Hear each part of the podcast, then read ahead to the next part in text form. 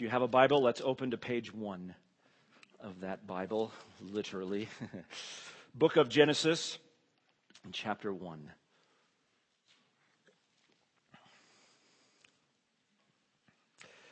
We live in a day where there seems to be an extraordinary confusion of what it means to be a man or a woman. This was illustrated in the highly publicized confirmation hearing last year of now Supreme Court Justice Ketanji Brown Jackson. If you remember that, when she was asked by the senator if she could provide a definition for the word woman. And she replied, I can't. I'm not a biologist.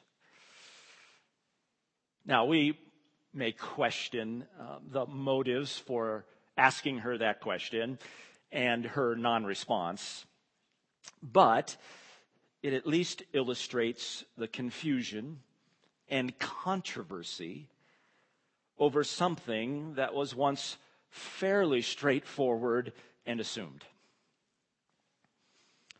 I don't think it's an exaggeration or an overstatement to say that we live not only in unusual times, but that we live in unprecedented times where there seems to be almost a revolution seeking to redefine the very essence of our human identity, of what it means to be a man or a woman. So we need, as Christians, we need, once again, to turn to the book, God's Word, to the author, the creator of humanity, and to grasp his beautiful design for men and women. What I've entitled here, God's grand design, the beauty of biblical complementarity. Now, the aim of this series, the aim of this study, is not to attempt to confront all the cultural issues of transgenderism, homosexuality, gay marriage, etc., though all of those issues are inseparably related to what we're going to study.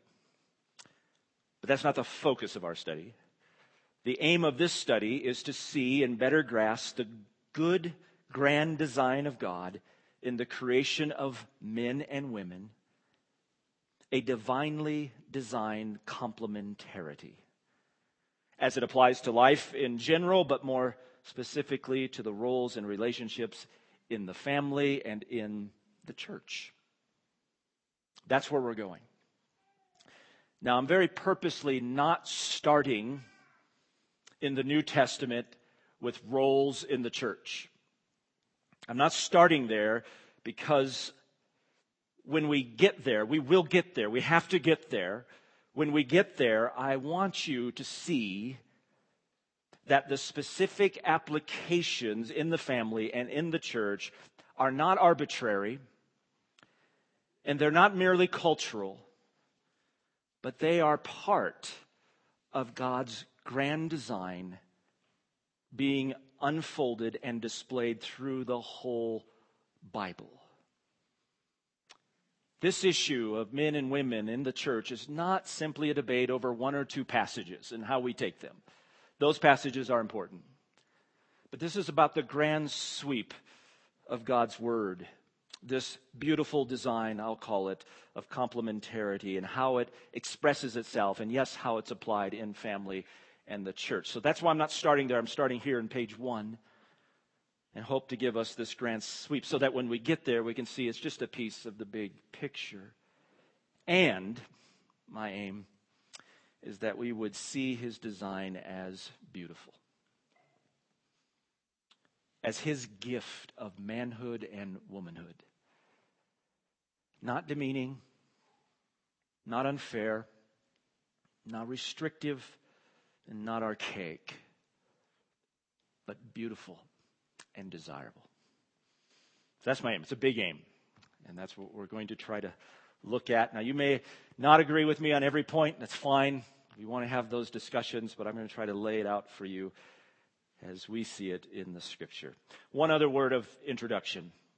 What do I mean by complementarity? So, complementarity, I'm using that word, so let me just give you a little definition at the front end, and then that's what we're going to try to develop through the scripture. Here's what I mean by it God created men and women equal in their essential dignity and human personhood, but different and complementary in their nature and function. God created men and women equal, as we're going to see this morning, in their essential dignity and personhood, yet different and complementary in their nature and function. The quick way to say it is equal yet different. Equal yet different. That is, not identical. Men and women are not identical, and they're not interchangeable. Now, that's the obvious. That's what I said. That used to be universally accepted, but not so much today. So equal yet different, but that different is a complementary difference. Complementary goes together. What's complementary mean? That's with an E, not an I. It's not saying nice things to people, giving them compliments. Complementary means fitting together, combining in such a way as to enhance or emphasize the qualities of each other. That's what complementary means. We use that word, we use it like that. Oh, they really complement one another. Oh, he really compliments her. They, they go together, they enhance each other's qualities. It's a divine fittedness, if you will. A divine fittedness. It's different, they're different, but fitting together. That's what we mean by complementarity. Now, physical differences are obvious and undeniable, but these physical differences also reflect our personhood. It goes deeper than just physical differences to what is a manhood and a womanhood by design. And that's some of what we want to try to flesh out and see. So that's what I mean by complementarity. Equal, yet different, and that different is a fittedness uh, together. One other note here under complementarity this complementarity applies to life in general, it's the way we're made, and especially to functions in the family and in the church. That is, this divine complementary design has implications for roles and functions. And in this study, our study, we will focus primarily on family and the church. Why there? Because that's what the Bible focuses on. that's what's prescribed in the Bible. We might be able to talk wider, but there we would be maybe drawing inferences. I could maybe share some opinions with you on that or some preference, and you would have to weigh that, but we want to mainly get at what is prescribed and described in the Bible. And the Bible focuses mainly on family and the church, as we'll get there. So, with all that, with that introduction, what complementarity is and the design of the study, let's dig in. Let's get to it. Genesis chapter 1 Foundations of Biblical complementarity. It's the first part. The foundations, Genesis. The opening chapters of Genesis are as foundational, they are foundational for everything that happens in the Bible, aren't they? Hard to overstate the importance of the first few chapters of the Bible, the book of Genesis. They're foundational for everything that's going to happen in the Bible. They're not just the beginning of the story. It is the beginning of the story. But as the beginning of the story, it gives these massive stones for the theology of the Bible, for what's going to be worked out in the Bible. And that is especially true for the idea of the complementarity of men and women. It's found here. We start here. So these first few weeks of our study will be spent right here in the first few chapters of Genesis. Let's get the foundations and then we want to see how those foundations are worked out in the grand sweep of the scriptures right down to today. Genesis chapter 1, first words of that chapter. In the beginning, God created the heavens and the earth. Chapter 1 is about the creation by God of the heavens and the earth. That's what this chapter is about. It's a remarkable, I wish we had time to spend. My fight all through this study will be try to keep focused on what we're studying and not go off here on other things. But you can read Genesis chapter 1, God's creation of the cosmos, the created order. Cosmos means order, and that's what he's doing here. And the focus is on the in the habitable land, the earth. Earth and land are the same Hebrew word. The habitable land for mankind. That's the focus, very unique focus in this chapter of Genesis. The commentator Derek Kidner, in his commentary on Genesis, he just notes this. Let me quote. He says, The creation story has stood as a bulwark against a succession of fashionable errors polytheism, dualism, the eternity of matter, the evil of matter, astrology, and not least against every tendency to empty human history of meaning. It resists this nihilism explicitly in displaying man as God's image and regent. We'll see that. But also implicitly in presenting the tremendous acts of creation as a mere curtain raiser to the drama that slowly unfolds throughout the length of the Bible. The prologue, creation, is over in one page. There are a thousand pages to follow. It's a great perspective. This creation is given in one page. If every generation has needed this emphasis, perhaps none has greater need of it than the age of scientific knowledge. The scientific account of the universe, as grand as it is, overwhelms us with statistics that reduce our apparent significance to vanishing point. Not the prologue, but the human history itself is now the single page in a thousand and the whole terrestrial volume is lost among the uncatalogued millions. In face of these immensities, we should dare not set store on our own time and space, but for the divine word which orients us and reveals the true proportion. Through the apparent naivety of this earth centered, history centered account, God says to each generation, whether it is burdened with the weight of factual knowledge, which our own possesses, or with misleading fantasies of ancient religions, stand here on this earth and in this in this present to get something of the whole. See this world as my gift and charge to you with sun and moon and stars as its lamps and timekeepers, its creatures under your care. See the present age as the time to which my creative work was moving. It's a good word. It's a it's an interesting perspective as he gives to creation. It's not a scientific account, as we know. He's not interested in, in the creation of solar systems and galaxies, but of the earth, the land, forming it, a habitable land for man. That's the focus. So in Genesis 1, what we have indeed is God ordering. He is ordering this universe from its rather disordered state that we have there in chapter 1 to a ordered state in the rest of the chapter. And that's how the chapter kind of lays out. It's really symmetrical. It's written very symmetrically. It's very structured. Days 1 through 3, God forms. Days 4 through 6, he fills. He forms and then he fills. And all of that creation is leading to the pinnacle to the apex, which is the creation of man. Let's read that. Genesis chapter 1, starting in verse 26. That's where we'll pick up this story. Genesis chapter 1, starting in verse 26. It's on the screen, or you can follow in your Bible. Then God said, This is the sixth day of creation, the second part of it. Then God said, Let us make man in our image, according to our likeness, and let them rule over the fish of the sea, and over the birds of the sky, and over the cattle, and over all the earth, and over every creeping thing that creeps on the earth. And God created man in his own image. In the image of God, he created him.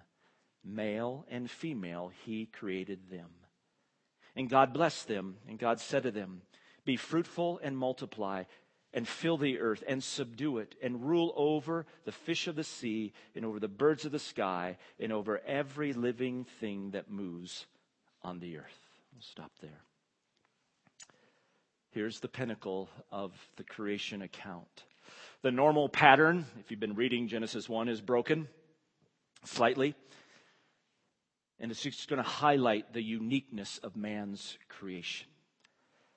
I just have two observations I want to draw here. Two observations from that account. Number one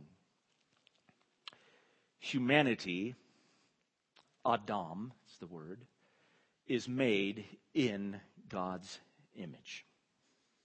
Humanity, man, is made in God's image. That's the big point. Humanity, Adam, I say it that way, Adam, Adam, because that's the word that's used. Look there at verse 26 again and notice.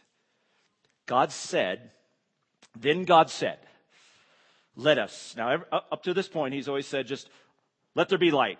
Let the earth bring forth vegetation. Let it. And then he he communicates. He says, "Let us make man in our image." It's a change of form here, signifying that this is unique. It's different, significant. Let us make. You see the word man, Adam, singular, in our image, according to our likeness, and let them, plural, rule. See that? So this word Adam, used singular, can be the name for Adam. See that in chapter 2, the first man, Adam. Or to refer to humanity in general. We'd say the human race, Adam. And yet this Adam, this humanity, is plural. Let them. Singular, and it's plural. And we'll see what that plurality is in just a moment. But at the very onset, that plurality within this singular Adam reflects God. Reflects Him. Did, did you notice? Don't overlook when it says, what God says, let us make man in our image. It should catch you. Plural. The singular God, all through Genesis 1, God here is a plurality. He is. He is. Just, just just a little seed of what's going to be developed through the scripture and in the New Testament of the Godhead. This God is a plurality. Man is too, and we'll see what that plurality is in just a moment. But the main point here of this is that this humanity is made in God's image. This is utterly unique and significant for human beings. It's what sets human beings man apart from all of creation. This is the most important thing for understanding who we are. Right at the beginning. We are made in the image and likeness of God. He says it three times. It there in verse 26, let us make man in our image, according to our likeness. Again in verse 27, and God created man in his own image. In the image of God, he created him. This is what's significant. What does that mean? What does it mean that we are made in the image of God? Now, volumes have been written on that. That's outside the scope of our study. But there's something very basic about being made in the image of God, about an image, right? Something very basic that they, these readers would have understood. An image reflects and represents the original like a portrait, reflects, represents the original. This time, kings, often kings, like we studied in Book Kings, when they would conquer various lands, they would make an image of themselves to leave. This represents me here. I rule here. More commonly, as we know, especially from the book of Kings, right, that people carved images of their gods and put them in their temples, didn't they? Wood and stone images. God, the God of the Bible, the Creator, He forbids all man made images and carvings. He forbids that. We are his image. All idolatry, image is a perversion of this basic truth. We, we are made in his image. And as we read this story, in fact, it's fascinating. We'll see more of this in chapter two. But there's a real sense that God created this earth, this habitable space, the heavens and the earth. He built the world as a cosmic temple. That's what the later the tabernacle and the temple that we study in Kings, they reflect this reality that this is his cosmic temple and he has placed his image in his temple. And that is us. Not carved, not stone, human beings are the image of God to represent his presence and his reign in his stead. So that's what's basic about image. Now, indeed, there's something elusive here too. How are we like God? We know all the ways that we're not like God. How are we like him? And people have wrestled. Is this some, some, some attribute of man? And well, I don't think so. It refers to us, how we're made, body, soul, material, immaterial. We are by definition the image of God by creation and is not yet quite revealed of what all that means until we get to the image of the invisible God, the Son. But I'm getting ahead of myself. That's where the story goes. So, what do I say about the image of God? What can we say? I'll say this much a unique connection to and reflection of God, an inherent dignity and value of every person. What's the significance, the implication of being made in his image and his likeness? It is that we, human beings, have a unique connection to God. We are his image. None of the rest of the creation is his image like this. We have this unique connection to God and meaningful reflection of God. We have this special connection unlike any created being, so that if you harm the image, you dishonor God, the original. Did you know that? That's how connected we are. So later, as we go in the story and we read of murder, and God says, I forbid murder, and murder is forbidden not just because God forbids it or because it does harm to neighbor. That's true. But he says, because in the image of God I made man. They're connected to me. That's why murder's wrong inherently, all the way down to slander. James chapter 3, we learned. Cursing a human being in the wrong way because we are connected to Him. We're made in His image, and we are to reflect Him. We represent God. That's remarkable, isn't it? It's just really breathtaking when you read those words. We are in the image and likeness of God. Here is our great purpose, the reason for our existence, the reason you exist this morning. You reflect God. You're not your own.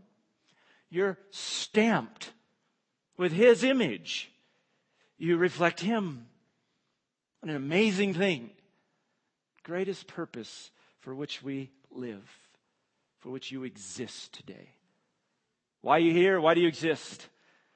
You're made in the image and likeness of God. And that image and likeness, as I said there, gives us an inherent dignity and value. I just referred to that. Of every human being in the image of God. That's unlike any animal, any other creature, any other created thing, as great as it may be. Man, human beings, are made in his image and therefore have this inherent, inestimable value and dignity. So that we believe it doesn't matter what your skin color is We're here on MLK weekend holiday. That fight for rights and equality. As Christians, as those who believe the Bible, doesn't matter skin color, it doesn't matter race, it doesn't matter your age, it doesn't matter your ability or disability. It doesn't matter your status. It doesn't matter your wealth. It doesn't matter your intelligence. Every human being has an inherent dignity and value made in the image of God. It's what we believe. I hope you believe that.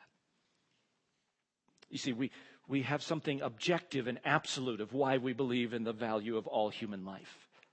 It's not relative, it's not based on their contribution to society or whether we think their life is valuable or how much they've done or contributed or what color their skin is. No, we have something absolute and it's right here. It's so important. And that inherent dignity is men and women. We'll see that in just a moment. So let me say it strongly as I can say it. Men are not superior in value to women. They're not superior in value or in worth or importance to women. And I say it that way because the history of mankind has tried to say something different, hasn't it? Culture after culture, society after society, throughout history, where women are demeaned, seen as second class, seen as inherently inferior to men. Not in the Bible. Not so.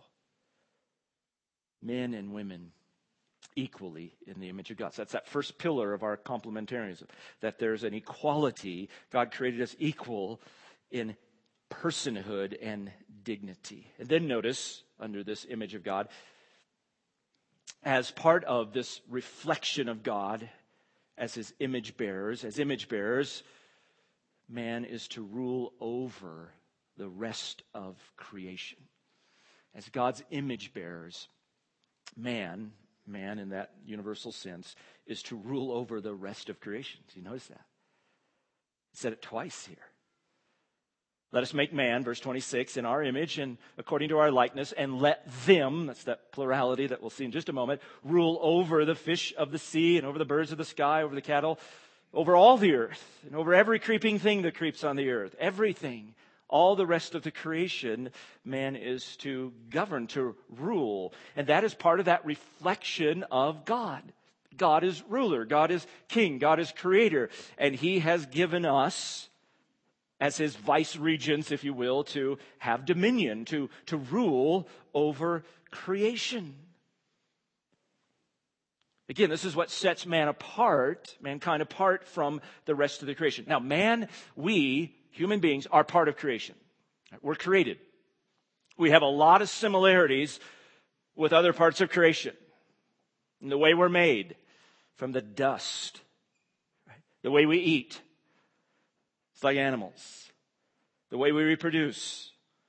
So yes, we are part of the creation. We have a, lot of overlap in our biology and in our makeup with the rest of creation, yet we are distinct and over all creation. Because we are made in the image and likeness of God. So we as human beings are not merely a more advanced life form more sophisticated. We have thumbs we can use, right? We're not just a little bit more advanced intellectually. No, we are in the image and likeness of God, and as such, He has given us to rule over all creation. And that will include this ruling, whatever that means, includes men and women. That's the them. So we're going to see in a minute in verse 26. Let them rule over. It's not just a bunch of guys.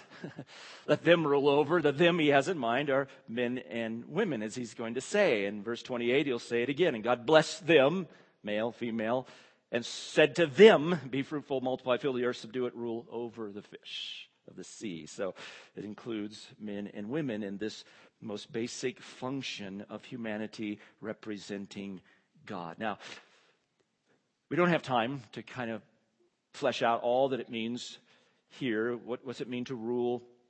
How, how's it relate to the care of creation, our enjoyment of it, protecting it, all those things It's for another, another study.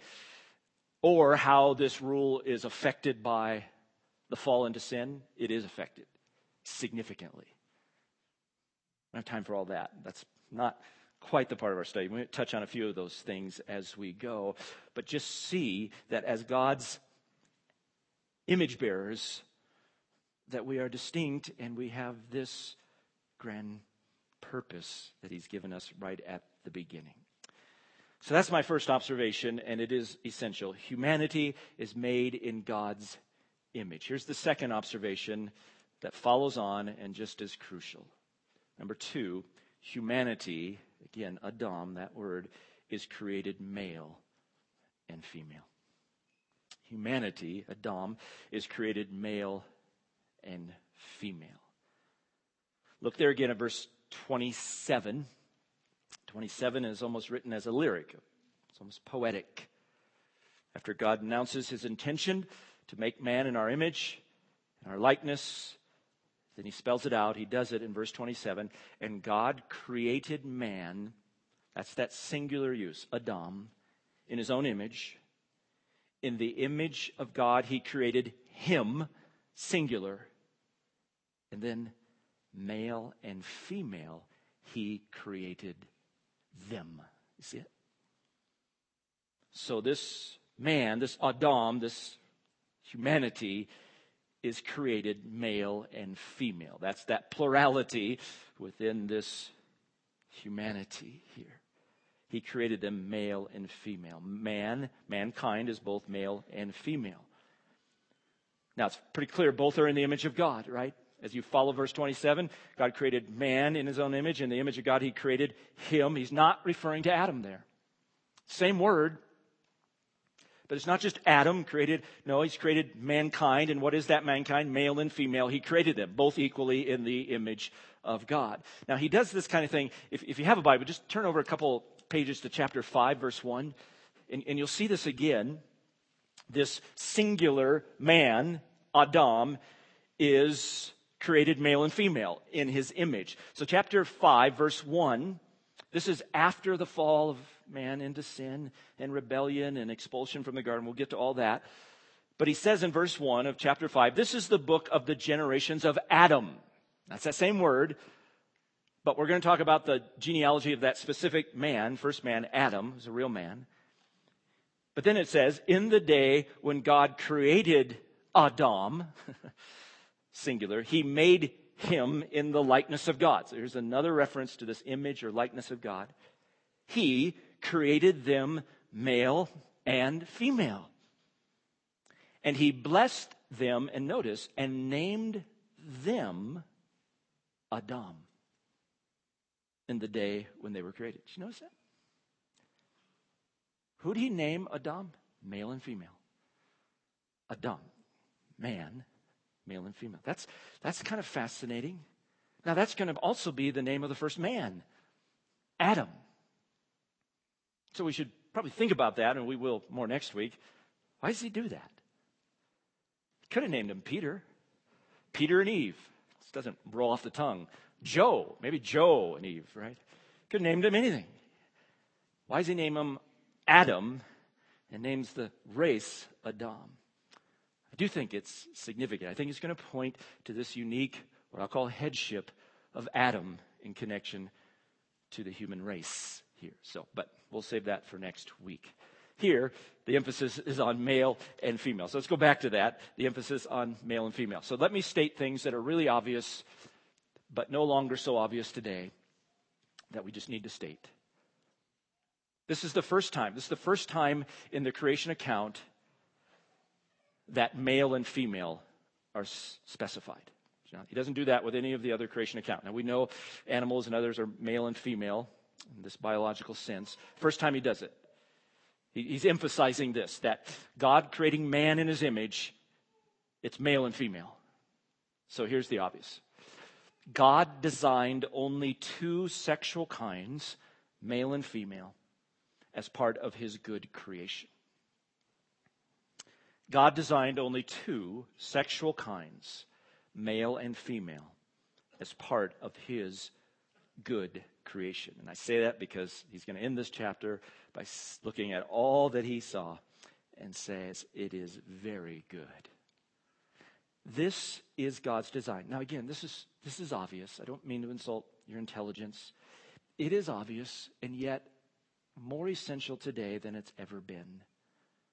There's two male and female. And in the Bible, as we see, our gender, what we call gender today, how we live out our maleness or femaleness, is bound to its roots as a biological reality. That's what the Bible knows. There's two, male and female, by God's design. There's not 20, there's not 50. There's not one. There's two. And that gender, that is how we live this out, is inseparable from its biological roots. That it's not detached. It's not merely a psychological reality. That's what we're being told today in all of the gender issues. That though I may physically be male or female, I feel like. It's a psychological state of my gender. And I don't doubt that there are those who are confused, who really wrestle with a feeling of confusion. And we, we need to show compassion there and, and just come back to this reality, this reality to our very makeup and identity that there are two by God's good design, male and female. And he doesn't make a mistake here. Again, let's, let's just pause here and just marvel because we don't get to enough that this is his design. No doubt he could have created differently. He didn't have to make two different kinds of human beings. He could have propagated the race in some other way. But this, this is God's wise, beautiful, super intelligent design and plan. Just glory in that. Let's not just read over that. Let's not take that for granted. Male and female, he created them. The whole human race, Kevin DeYoung writes, is, has always been, and will always be comprised of two differentiated and complementary sexes. Just let that hit you. It's God's design, and it will always be. It's His good design, it's His beautiful design. We should glory in manhood and womanhood, not shrink from it, and not just immediately try to make it the same. We should glory in it. Just think about think about your life. Man, woman, men, women, boys, girls. Is there any aspect of human life that affects every other aspect of your human life more than being male or female? Think about it. Affects every aspect of who we are. Almost everything in our life is shaped by being a man or a woman. By God's design, His good design. So just, just glory in it, relish it. This is God's beautiful design. And let's help others see it as a beautiful design. Then, one last note. As God's representative rulers, man, woman, they, that is, male and female, are blessed to multiply and fill the earth with image bearers. Do you see that? After God creates, verse 27, male and female, he created them. Verse 28, and God blessed them. He blessed them. It's really remarkable. God blessed them. And here's his blessing be fruitful, multiply, fill the earth, subdue it, and rule over the fish of the sea, over the birds of the sky, and over everything that moves on the earth. God blessed them and said, Be fruitful and multiply and fill the earth. Hmm. That's the first complementary function of male and female. Again, let me state the obvious. In God's design, the man or the woman cannot do this alone. So, reflecting God, we're the image of God, and reflecting that to the world. And this first blessing slash command is fill the earth with image bearers. I'm blessing you with the power, the privilege to bring forth life. God could have just kept creating of dust. Giving this to you. It's a blessing. It's man and woman, male and female, to fill the earth with image bearers. The man or the woman cannot do this alone. So, right at, right at the start, they are designed physically in a complementary way to fulfill this foundational function. Right there. Again, that's obvious, but let's say it. They are designed physically in a complementary way. So, first complementary function that we see to fulfill this foundational function. Now, we're going to see this more next week, chapter 2, that the way this function is fulfilled in, is in the context of, of a one man and a one woman in this union that we call marriage. That's chapter 2. We'll see it more. But here it is, right at the foundation. Image bearers, fill the earth. You are images of me. You reflect me, so fill the earth with your image bearers. Now, let me just add a note here. If you are single, not married, or you don't have children, you, you are still every much as bit in the image of God. Right? Every much bit. You are in the likeness of God. You reflect God. And you are still part of this overarching design of God to reflect Him.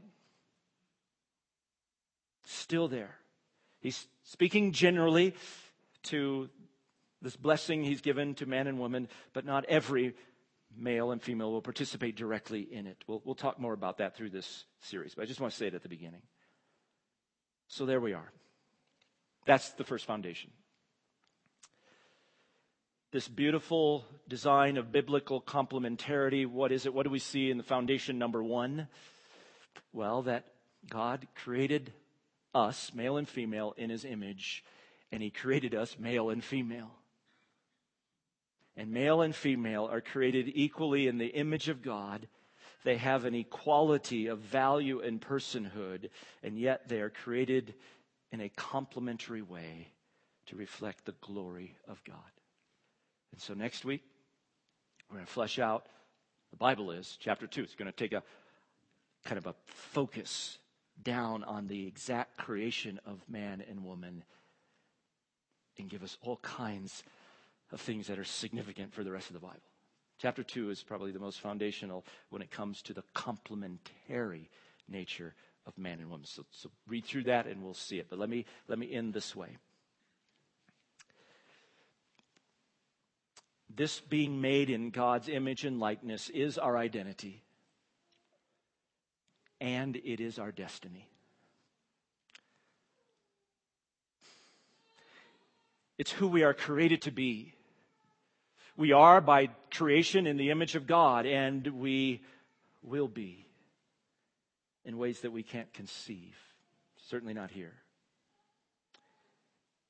In the fall, we're going to get to it in chapter 3, when man rebels against this God and rebels against this design and seeks to create his own identity. So tragic. We'll see that and what effect that has on the damage to human beings. We are still in the image of God, but our reflection of God is severely marred as we rebel in our sin. And yet, God, in His grace, this is His intention for mankind, male and female. This is His intention in the image of God. He hasn't forgot that intention. His intention all along is to give His Son, Christ, who was called the image of the invisible God. We really don't know what all this image is until we get to the Son. The image of the invisible God who takes on flesh.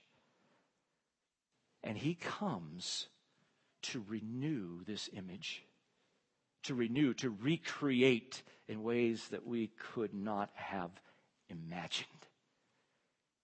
That's what Christ comes to do. This is our destiny. So that in the New Testament, I'll just give you these two verses and I'll be done. Romans, just got to connect everything to Romans, right? Because it all does. Paul gets to everything in this book. Remember, remember what we saw? Verse 29 of Romans, for whom he foreknew, speaking of his people, he also predestined to be conformed to the image of his son that he, the Son, might be the firstborn among many brethren. He's come now to conform us to the image of Christ, who is the image of God. And we, we learned in Colossians, the other verse, just to leave you with Colossians chapter 3, again, speaking of believers that we have you put on he says the new man the new self who is being renewed to a true knowledge according to the image of the one who created him. That's right back to genesis. It's being renewed in christ. We're being conformed to christ the image of the one who created it in which there's no distinction it's not racial distinctions. There's not economic distinctions. There's no distinction. Christ is all and in all. So I just, I want to say to you this morning, you as a human being, you are made in God's image. You, you have a, a, a worth that you cannot conceive of and a purpose to reflect Him, but sin has marred that reflection. And the only way that you reflect Him today is in Christ. Christ renews it. Are you in Christ? Christ is the image. He's, that's the future. We'll be conformed to him. So the way you live out this purpose, this greatest purpose, is in Christ alone, may be found in him. Let me pray. We'll pick this up next Sunday. Father, we, we marvel when we read of these just remarkable truths of who we are. What is man that you should take thought of him? We're made in your image, in your likeness, male and female. Oh, give us a vision for that, to glory in it, that we reflect you and the beauty of being man or woman by your design, your good design. Help us to grow in what that means and to reflect your beauty to our world. We ask in Jesus' name, amen.